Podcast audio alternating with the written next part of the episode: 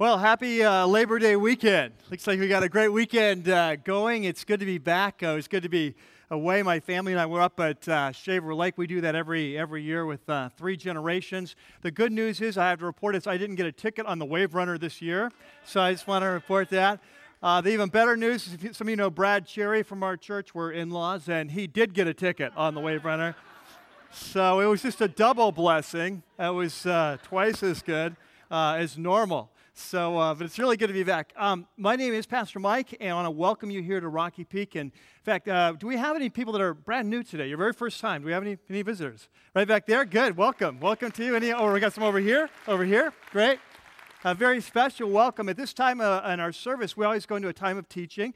And uh, in, to help you follow along, inside of your weekend program is a white message note sheet that we use every week uh, just to help us as we go through. And so I encourage you to take that out. I'm going to pray, and then we'll jump in. Father, we're just so thankful for what you're doing here in our church, the way you're waking us up, the way you're drawing us on, the way you're drawing us out, the way that you're creating a heart and a passion for you. A passion to be a church that's actually following you, being changed from the inside out, learning what it means to follow the voice of your spirit in our lives. And so today, Lord, we know it's the next lesson in that journey. We're glad to be here. We pray that um, you will come and you'll be our teacher as we pray every weekend. And we pray this in your name. Amen. Our story starts today. It was uh, the spring of 2007. It takes place in in Turkey in the province of Malatya. And uh, it was actually um, on Easter Sunday. The story starts. Uh, it was April the 8th, 2007. There was a small little church meeting that day celebrating the resurrection of Jesus. About 30 believers in this mostly uh, Muslim country. And uh, three of the men who came that day, three of the men who were leaders, they actually worked at a Christian publishing house in that city. One was a pastor who was 36 years old, had a wife, had two little preschool kids. Uh, one of the one of the men who came was uh, 32 years old. Both he and the pastor, they had they'd grown up as Muslims in Turkey, but they had converted to Christianity. The 32 year old wasn't married, but he was engaged to be married. And then there was one other man who came that week who was 46 years old. He was a German national. He brought his wife, and they had three little children from 8 to 13. And so they were there that day, three of the leaders of this little church. And as they came in that day, they were greeted. Uh, there were some uh, uh, five men, five Muslim men who had come and uh, said that they were seekers. They wanted to learn more about Jesus. And so, of course, they welcomed them in. They celebrated the resurrection together. And after the service, these men asked if they could meet with them again and if they could learn more about the Bible, learn more about Christianity. And uh, of course, the believers were excited to do so. They set up a, a meeting. It was going to be a week from Wednesday on uh, April the 18th, 10 o'clock, at the publishing office where these three men work. But, it turned out that these five men weren't who they claimed to be. Today we're in a, a series. We're continuing this series that we've been in now since February. It's called The Way. For those of you who are brand new here at Rocky Peak, this is a series, it's a study of the life and the teaching of the Apostle Paul, who, if you're kind of new at this whole Christianity thing, he's one of the greatest spiritual leaders, uh, kind of uh, Christian thinkers, one of the greatest Christ followers of all time. And what we're doing in this series is we're coming alongside of him and we're asking him to mentor us, if he would. And what does it mean to be a follower of Jesus in the 21st century? What does it mean to be part of this ancient movement that Jesus started that in the early church was called the Way? And every week we're doing the same, same routine. We start off with one of the Apostle Paul's most famous writings. It's called the Letter to the Church at Rome and it's one of his longest letters. And, and we, we start by unpacking that every week, and then we use it, and then we launch off from that into some of his other writings where he talks about similar topics, whatever he brings up in Romans that particular week. And today we come to um, chapter 8 of, of Romans. And if you've been with us in this series, you know that this is kind of the second mini series in Romans. We're calling it uh, Rescued and Restored because it's the story of the human race and how God has rescued us from our past and through Christ and what He's doing to restore us to be the kind of people that God wants us to be, that we're created to be. And today we come to chapter 8. It's our third week in chapter 8, as uh, I've been gone a couple weeks. And today, Paul wants to talk to us about what God is doing in the big picture to restore us to be the people that we're supposed to be, not only now, but in the end of time. In fact, not only to restore us, but to restore the whole cosmos, the whole creation to its original uh, intention. And so if you've got your Bibles, uh, go ahead and turn up to Romans 8. We're going to start at verse 16. There's a section there in your note sheet called The Cry of the Cosmos. And so go to Romans chapter 8. We're going to start at verse 16. And we'll go through verse 24. Now, last time we were together, we, we read chapter verse uh, we read verse 16 and 17, but I want to go back there just because to catch the context. So Romans chapter 8 and verse 16. It says, The Spirit Himself testifies with our spirit that we are God's children. So, as we've been learning in Romans, that when a man or a woman gives their life to Jesus, that a supernatural change happens, right? That the Holy Spirit comes into our life, God Himself comes to live in our, in our bodies that we become uh, the, uh, kind of a temple of the Holy Spirit. And when that happens, that one of the things the Holy Spirit does right away is He begins to speak to us and to tell us some, some truths. And He begins to speak in a direct, intuitive way. And He tells us that you have a new relationship with God, that God is your Father now. And so that's what He's saying here in verse 16. The Spirit Himself testifies with our spirit, the deepest part of ourselves, that we are God's children. And if we're children, then we're heirs now, last time we went over this verse, I, I, told you that every time I think of an heir, for some reason, I think of Paris Hilton. And I, I don't know why. Maybe it's the Carl's commercials. I'm not sure. But, uh, but I always think of an heir, you know? And, and, and so, like, what's an heir? An heir is someone who's a, a, a son or a daughter of some people. And, and often you think of an heir or an heiress as very kind of a rich family, that they're going to inherit. Uh, all their, their family, their, their parents uh, own, uh, either when the parents die or, or when, the, when they come of age, right? That's what an heir is. And so this is what Paul is saying is that we're now children of God. If we're his children, then we're heirs. We're set to inherit all that God has, all that God is. We're heirs of God and we're co heirs with Christ. So Christ is our big brother. And so we will get to share with him this inheritance in the next life, all that God has planned. And then he says uh, that we're heirs of God, co heirs of Christ, if indeed, catch that, if indeed we share in his sufferings in order that we may share in his glory. And so it's a package deal. Following Jesus is a package deal, right? That when we, when we, when we look at the life of Jesus, and this, the first life, when he, when he came to planet Earth, it was a life to a large degree of suffering, right? And then after the suffering came the glory.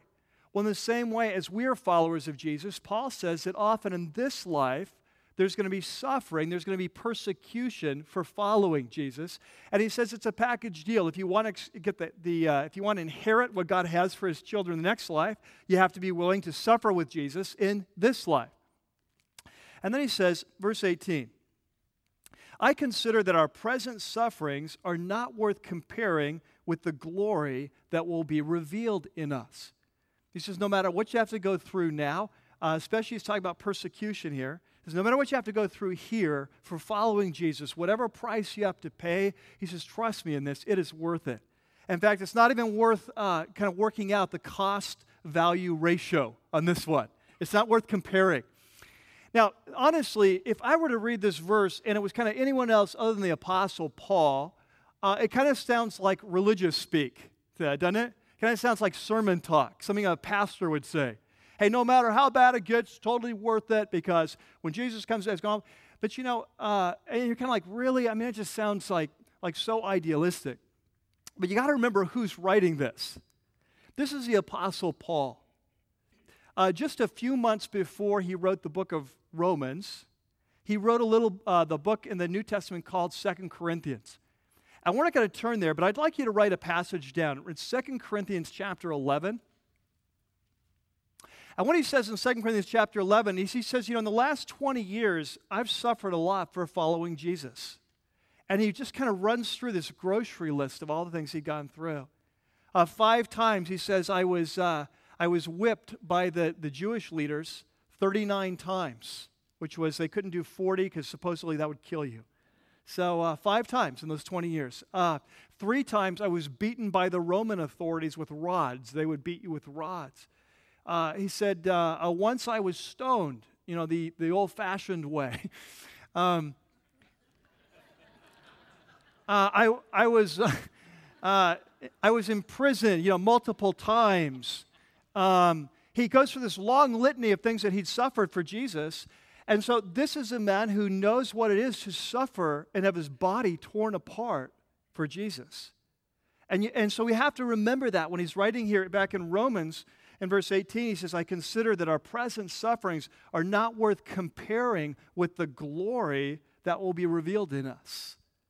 Whatever Paul has seen of the future, he says, it's so amazing that whatever it costs to follow Jesus in this life, no matter how horrendous, believe me, it's, it's not even worth comparing.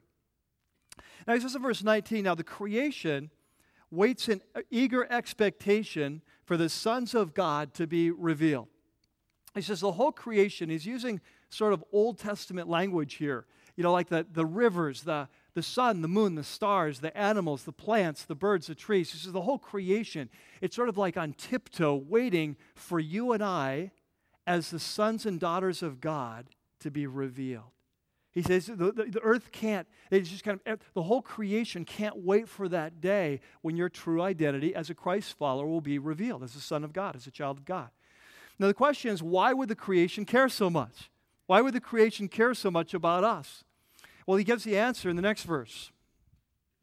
He says, for the uh, verse uh, 20, for the creation was subjected to frustration, not by its own choice, but by the will of the one who subjected it, that would be God, in hope that the creation itself will be liberated from its bondage to decay. You might want to underline that bondage to decay. And it can be brought into the glorious freedom of the children of God. That's a long couple verses. What does he say? Well, let's go back to the Garden of Eden. First man, first woman, created in the image of God, right? To reflect the glory of God. God creates this incredible creation for us to live in and to rule over, right? Remember that? We were created to rule. And when we rebelled against God, remember what happened in Genesis? Not only did we fall away from God, but remember the creation, because we were the kings and queens of the creation, and the creation is our house, our home. That when we fell, not only did we come under a curse, the whole creation came under a curse. Remember what happened, what said in Genesis chapter 3? They said that the ground will uh, produce thorns and thistles and so on, and you'll have to work hard. And when you have children, you're going to be in pain. And Adam, you're going to have to work really hard to do this thing. And so you, you catch what's happening. When the king and queen, the first of the creation fell, the, uh, the whole creation fell.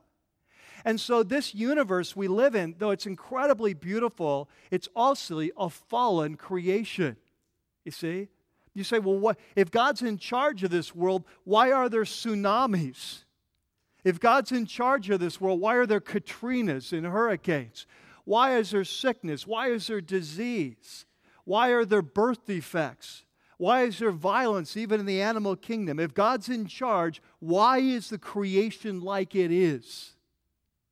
And the answer, Paul says, is that because of our rebellion as the kings and queens of the race, when we fell, the whole creation came under a curse. It's under a bondage to decay. It's a decaying creation, you see? And so what happens is, that the whole universe is looking forward to the day when the creation will be restored to its original specification. And the creation understands that until we are restored as kings and queens, it can't be restored we led the creation into the fall, we have to lead it out of the fall. Does that make sense?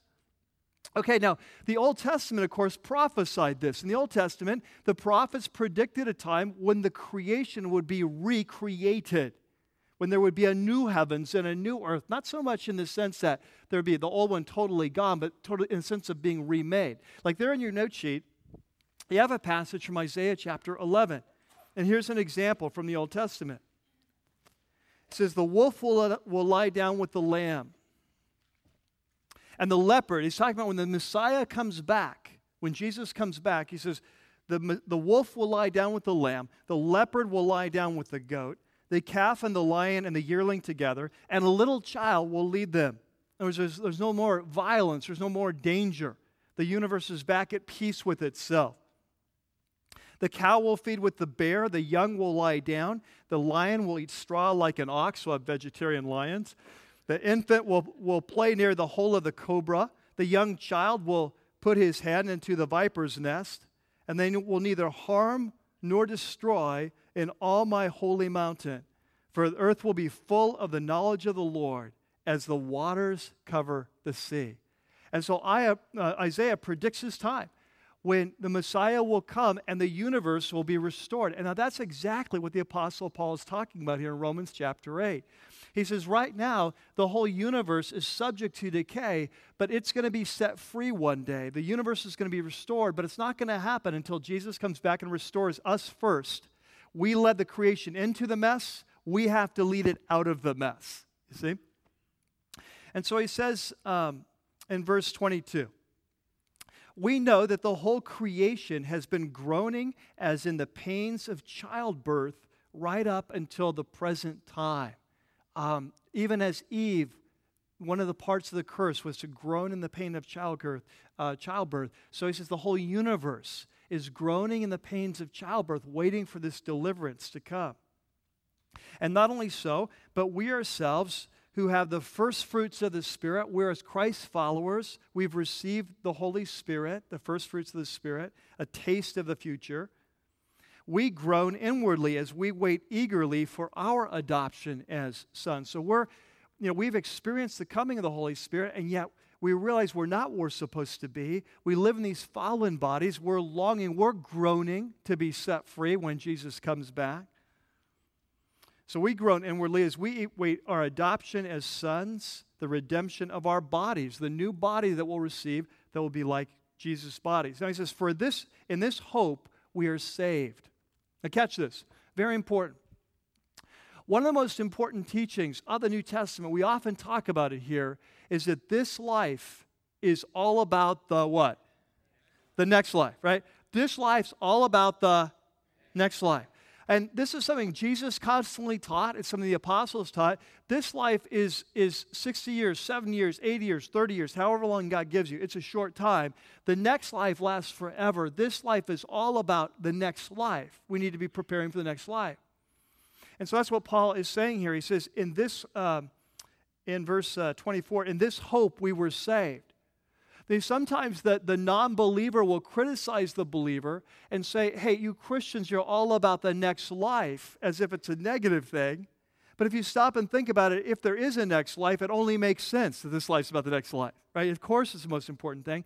He says, In this hope you were saved. When you became a Christian, it was about primarily the next life. And not that God doesn't change your life now. And as Christ followers, we should be the ones who are most active in changing the current world, right?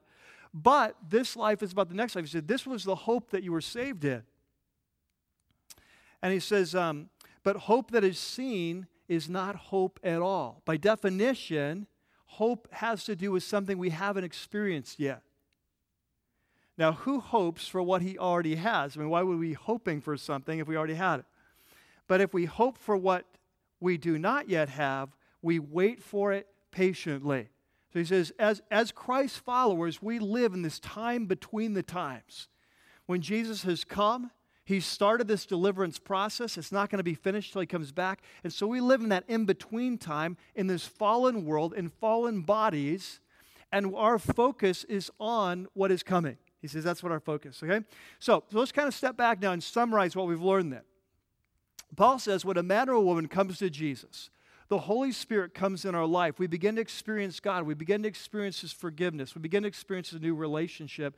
And one of the things the Holy Spirit tells us is we have a new relationship with God and that we are heirs of all that's coming. They have this amazing future. And the whole creation can't wait until our true identity as sons and daughters of God is revealed because once it's revealed, the whole uh, universe gets to be restored to its original specifications. Okay? So that's the flow of the passage. Now, here's what I want to do though. In the time that we have together, I want to focus on two just pivotal, critical truths for us as Christ's followers. Now, like if we want to be members uh, of the way, you know, if we want to part of the movement that Jesus called the way, if we want to be part of that movement, there are two critical truths that Paul lays out in this passage that are core to what it means to be a Christ follower. Okay? So, there in your note sheet, you have a section called the package deal suffering and glory. And let's jump in and see what he says. The first principle that comes from this passage goes like this is that we were created for glory. It's our destiny. This is the good news principle of these two that we are created, we are created for glory. Um, it's our destiny.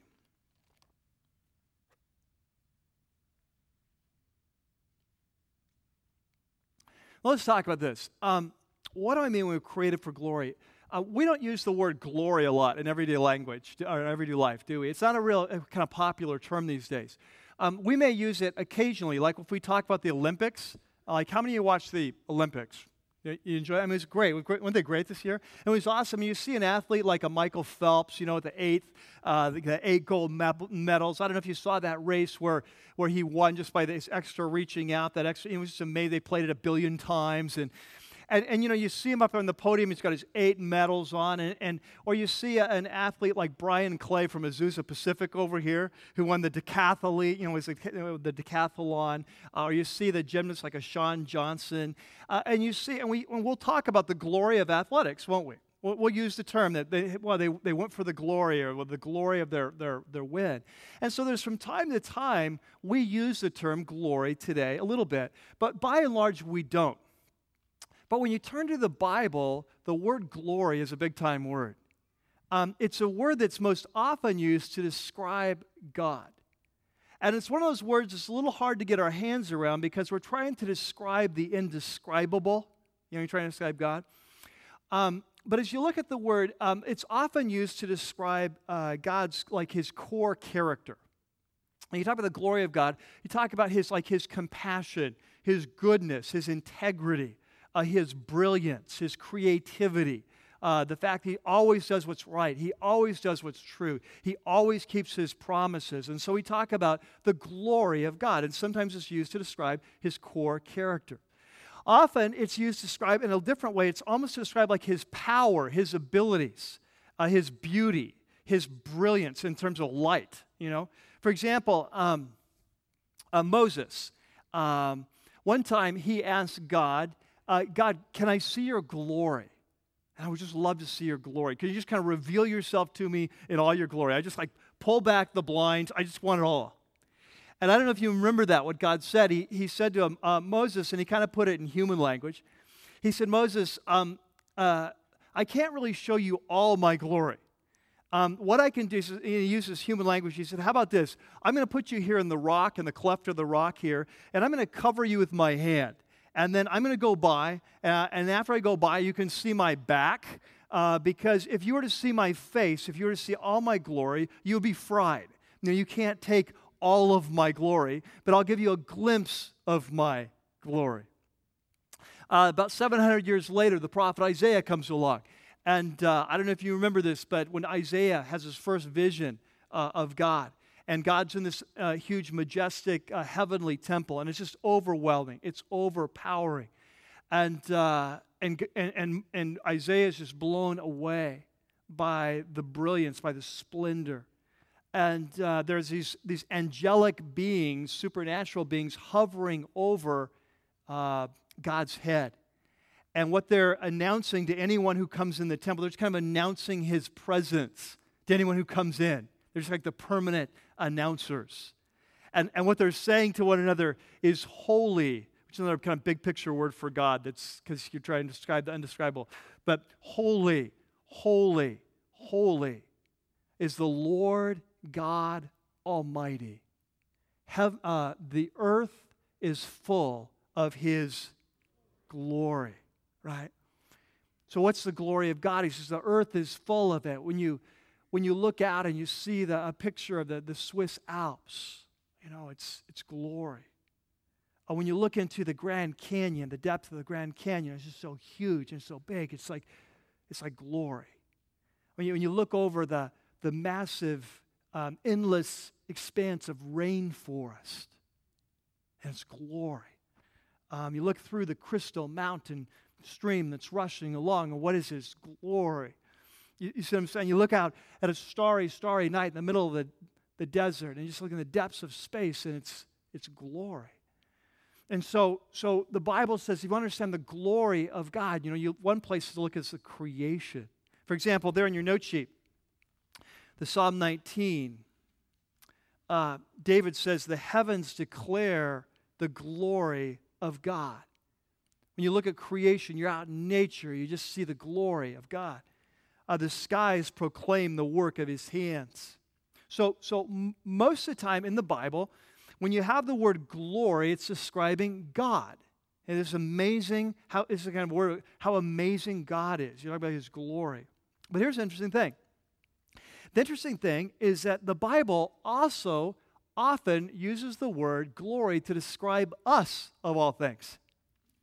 That the Bible says that we were created to be, to share in God's glory. Isn't that interesting? Notice that, that as the creation reflects and reveals God's glory, you look at the creation, you say, How amazing is God, right? Um, that the most amazing thing of the creation was supposed to be you and I. We were supposed to be the high point of creation. In fact, um, more than any place else, you would look, you'd look at a human being, you'd say, wow, God's amazing to have made that. You see? That's what we were designed for. That's our destiny. Look on your note sheet, the next verse there in Psalm 8. He says, when I, uh, David says, when I consider your heavens and the work of your fingers, the moon and the stars, when I look out at the sky at night, which you have set in place, what is man that you are mindful of him? Why do you even pay attention to us? The Son of Man, that you, that you care for him. You made him a little lower than the heavenly beings. And you crowned him with what? Do you see that? You crowned him with glory and with honor. You see what we're created for? And you made him ruler. Remember, we talked about him being ruler of all creation? You made him to be ruler over the works of your hands, and you put everything under his feet. Are you catching this? You and I were created for glory. We were created to reflect and to share God's glory. Now, this is the thing. This is what happened at the fall. Is we lost the glory. And this is what Paul's been telling us all through Romans. Think what he's been saying. Romans 3:23, famous verse, for all have sinned and fallen short of the the glory. You see that? Often we think that just means, oh, we did 18 things wrong. You know, I've fallen short of the glory. Here's what I did this and that. No, no, no. It's not saying, it's not talking about individual sins. It's saying, as a person, you have fallen short of what you were designed to be. You are designed to be amazing. You are designed to be the most amazing thing in all creation. That more than the, the Swiss Alps, more than the depths of space, more than the sun, the moon, the stars, you were created to reveal God's glory. That's what you were created to be. And because of the fall, we've lost that. And Jesus came to restore that. You see? He came to make you who you were designed to be. Are you, are you with me? Are you catching this? You see, so, so Jesus didn't come just to forgive you of your sins, He came to restore the glory in your life. Now, once we've said this, you see it all the way through Romans. Like, take your Bibles. Let's go back to Romans chapter 2 and let's just trace this through Romans. To Romans chapter 2.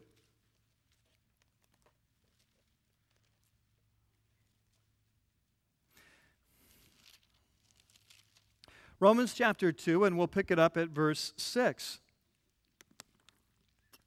Now we're kind of jumping in the middle of his argument here, but let's just go for it. It says, verse 6 um, God will give to each person according to what he's done. To those who, who by persistence in doing good seek what? Glory, honor, and immortality. Let's read those three words together glory, honor, and immortality. This is what we were created for glory, honor, and immortality. What does that sound like? That sounds like the Greek gods of old, doesn't it? Glory and honor and immortality.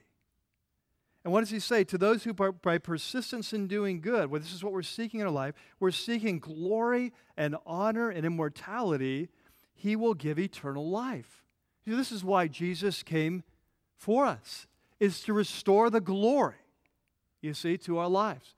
Uh, look, uh, turn forward a couple pages to, uh, to uh, Romans chapter 5.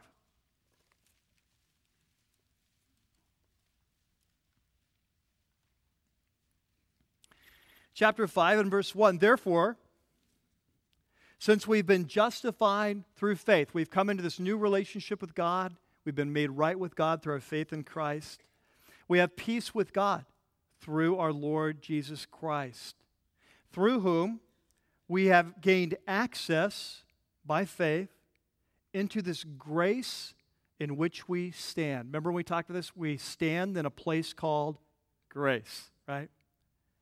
And we rejoice in the hope of the what? the glory of God. You see, Paul says, this is what it means to be a Christ follower. We've entered into this new relationship. We are excited about entering into the glory, of being restored to the glory that we were created for. Look at chapter 8, Romans chapter 8. This is the passage we looked at today in verse 18. Paul says, I consider that our present sufferings are not worth comparing with the what? the glory that will be revealed where? In us. You see that? Not to us, in us. He says that the, the suffering you're going through now is nothing compared to the glory that's going to be revealed in your life when Jesus comes back. You see, this is our destiny. This is what we're created for. This is why Jesus has come. Um, Look down. We're going to jump ahead to a passage we'll be looking at next week. Look at verse 29, 829.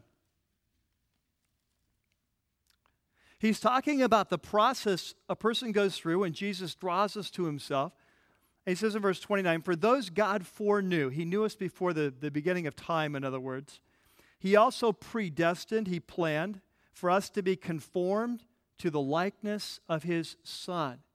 So God's plan ultimate plan for your life is to be like his son. That's what following Jesus. I often say this. The whole reason we follow Jesus is to be like Jesus, right? And so that's what he's saying.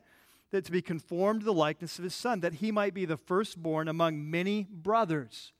Then we would be just like our big brother, Jesus. That's the ultimate goal. Verse 30, and those he predestined, he planned ahead of time, he also called. So there was a point in your life where the, light went on to you and you realized Jesus was after you. And you got it and you had that aha moment and he called you and you responded, right? And then it says, and those when he and then when you when he, when he called you, then those he, he also justified. When you came to Christ and you trusted in Christ, he made you right with God. But look what the last stage is. And those he justified, he also what? Glorified. You see what's happening here? Is that we got to catch this that God has a plan for your life, it is an eternal plan. This life is just the beginning, it's just the starting point of it. Anything you've experienced of God now is just the very beginning. It's only a taste of what is coming in the future. The future that God has designed for you is so incredible, it's so amazing that Paul says it doesn't even deserve to be compared with anything that might cost us here. You see? Because your destiny is glory. You are going to shine with Him in a way that's just even impossible for us to understand. Now, every week, we say this. We start with the letter of Romans, then we use it as a jumping off point, a gateway into the rest of the writings of Paul, right? Let's see what else he says. Look in your note sheet there. And from Colossians chapter 3, here's how Paul puts it for you died. In other words, when you came to Jesus and you gave your life to Him and you died with Him in the waters of baptism, for you died and your life is now hidden with Christ in God. In other words, as you sit here today, you're a Christ follower. Can I just trust me? You don't look like a child of God right now. I'm telling you. Right, okay? I'm looking at you. There's no one here. You just look like, wow, there's a, there's a God or a goddess right there. You know? They're just shining. See the light coming out of them? Like, like none of us here, you look fairly normal to me. Some of you less than normal, but fairly normal, all right? And so, what Paul is saying is right now, your life is hidden in Christ. You are a child of God, you are an heir of all of God's fortunes. But right now, you are incognito. Right now, you look fairly normal. right? Says you're hidden in Christ. But look what he says. He says, but when Christ, who is your life, in other words, he's come inside of you, he's given you life. When Christ, who is your life, it appears, when he comes back, guess what? You will appear with him in what? In glory. You see? You're going to be just like him. You don't look like him right now, you're hidden. But your future is amazing. You're going to be just like him. Now look at the next verse, Philippians chapter 3. But our citizenship as Christ's followers, our citizenship is in heaven.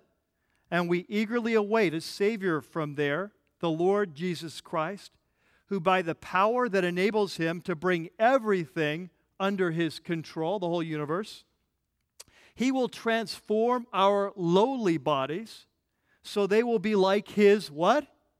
Glorious body. You see? Now you got to catch this. God's vision for your life is so much bigger than you could ever understand. Your future is so much bigger than you could ever understand. And this is what Paul's talking about in Romans 8 that when Jesus comes back and your adoption is going through, your adoption goes through, you're going to be amazing. You are created for glory, it's your destiny. Isn't that amazing? Amazing. Now, what does that mean? Well, here's what it means, men and women. It means that right here, right now, we need to start honoring one another as for who we are. Because here in the body of Christ, we recognize who we are. You see? We may not have the new bodies yet, but we begin to understand that that person next to you who's a Christ follower, they have Jesus Christ inside of them. And one day they are going to be amazing. And the more we realize it, the more we begin to treat each other with love and respect and dignity and honor. Because the weakest believer in this room tonight is going to be someone that if we were to see them now in their glory, we'd be tempted to bow down and worship. Look what next, C.S. Lewis, what he says. You know, Chronicles of Narnia, uh, Lion, Witch, in the Wardrobe, Mere Christianity. It's a serious thing to live in a society of possible gods and goddesses. To remember that even the dullest and most uninteresting person you talk to may one day be a creature which, if you saw it now, you'd be strongly tempted to worship. Wow. You see, do you understand what I'm saying now? Do you see why I call this part of this the part of this series, this, this mini series, rescued and restored? You see, that restoration, we're not talking about a patch-up job. We're talking about a full-on change, change of who you are. You've got the Holy Spirit now, you're beginning to get a taste of it. But what's coming, you're going to be amazing. You're going to be amazing. Okay, the second principle, though, that's the first one, that we are created for glory it's our, it's our destiny. Now, the second one goes like this, and this is the bad news. that was the good news. We're called to suffer, it's our identity. That just as Jesus went through a two stage process, suffering in this life, glory in the next life, we as Christ followers, guess what? We follow the same exact routine. Uh, Jesus talked about this. The last night that Jesus was with his men, he pulled them aside. He knew he was about to leave. They knew he was leaving. They were confused. He's trying to settle them down, trying to give them hope. He's trying to prepare them for the future. One of the things he says is that after I leave, you're in for some tough times. In fact, there in your note sheet, let's see what he says. John 15. If the world hates you, keep in mind that it hated me first. oh, great news. That's very encouraging. Don't feel bad they hated me first. Now, if you belong to the world, if you're part of this world system, if you thought like the world, if you acted like the world, if you were like the world, then it would love you as its own. But as it is, you don't belong to the world. You're different. I've chosen you out of the world, and that's why the world hates you. So remember the words that I've spoken to you. As you move into the future, as I leave and you go on in your life, he says, Remember these words that I've spoke to you that no servant is greater than his master. If they persecuted me, they'll persecute you. You're in for it. He's saying, like, there's going to be a price to pay for following me. And Jesus never pulled any punches on this. If you want to follow Jesus, there's going to be a price to pay. Absolutely. Mark my words, mark it down. Sooner or later, it's going to cost you. And Jesus talked about this all the time. Sermon on the Mount. Remember uh, last year, our big series was the Sermon on the Mount, the, the movement and the message. Remember? I remember what Jesus said. He said, um, "Blessed are you, fortunate, you're uh, uh, uh, fortunate person, um, when when you're persecuted for the sake of righteousness, for yours is the kingdom of heaven." You want to be a part of my kingdom? You want to be a part of my movement? Well, okay, get used to it. You're going to be persecuted. Um, and he said, You're really blessed to be persecuted because, and he went on to say, Hey, when men revile you, when men mock you, when they persecute you because of me, he said, You should rejoice, get excited. Why? Because great is your reward in heaven. You're on the winning team. You know, yes, it's hard here, but in the long term, look, you should be excited about that because you're on the winning team.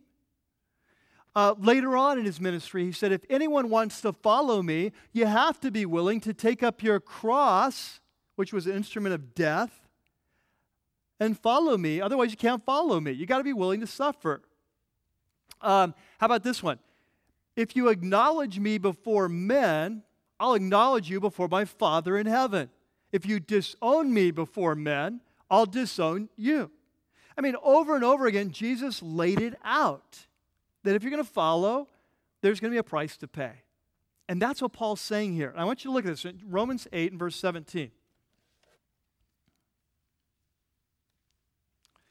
Romans 8, and verse 17. I want you to catch this again. This is what I'm calling today the package deal. It's the title of this message.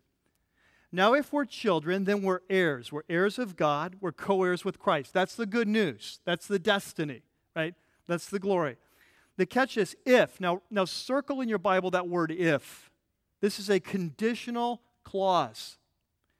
If indeed we share in his sufferings, in order that we may share in his glory. You see that?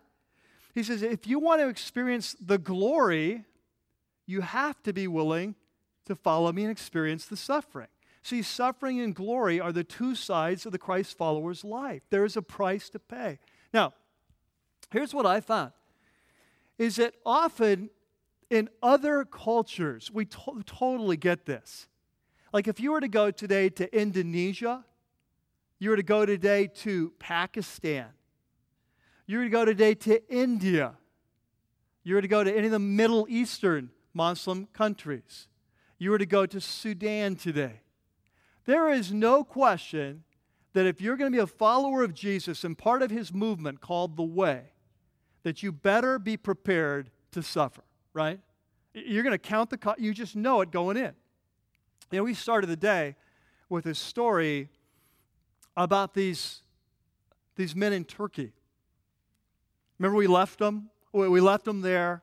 The three Christians there the 36 year old pastor, 32 year old engaged guy, the 46 year old German national. They're welcoming these five Muslims. They set up this appointment. They want to know more about Jesus.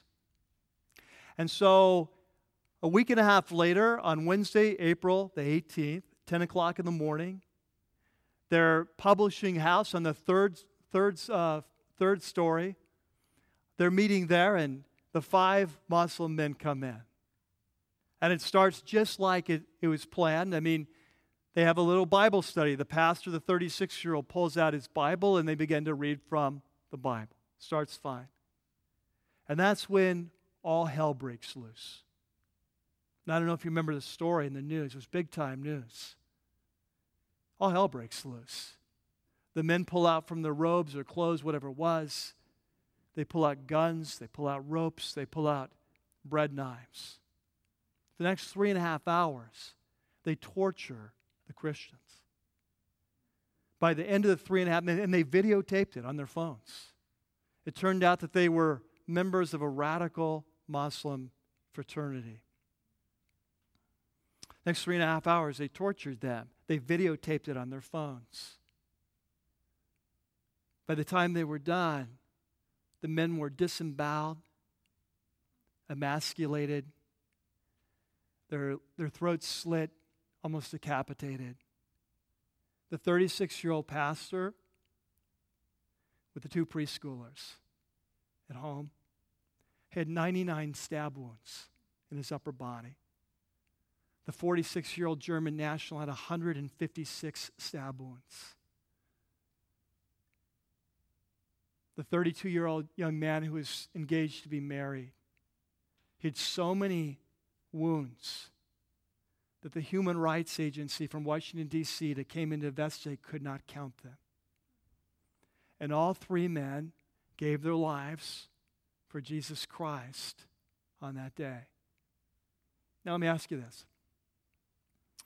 If you're living in Turkey, do you think you might think twice about getting baptized, become a follower of Jesus? Do you think you might just think that through? Uh, do you think you might read this passage and Paul says that we are heirs of God if we're willing to suffer? Do you think you might read it a little differently than we might read it here? Of course. Uh, do you think you might think twice whether you follow Jesus in the waters of baptism? Of course. I think here's the danger the danger is for us is because we've been so blessed to live in a land with religious liberty, and so few of us will ever have to face that. Here's the danger. The danger is because we don't have to pay that kind of a price, that we're not willing to pay any price. And we misunderstand that to follow Jesus in this life will require suffering. It's part of the package deal. There in your note sheet, the Apostle Paul puts it like this in his letter to the young pastor Timothy Everyone who wants to live a godly life in Christ Jesus will be persecuted. Now, what's that look like? I don't know what that looks like in your life, but I can imagine. It's going to be times when there's going to be ridicule. There's going to be times when people are going to make fun of you. There's going to be times when you might lose relationships over it. There's going to be times when you might not get that job raise. There's going to be times in a college class when you're singled out by the professor and, and kind of mocked because you believe that there really is such a thing as truth and error. That you really believe that there's such a thing as right and wrong. You believe that maybe the universe wasn't one big accident, but actually had some design behind it. There may be a promotion you don't get or a relative who turns against you? Am I speaking the truth? Yeah. Now here's and here's the thing.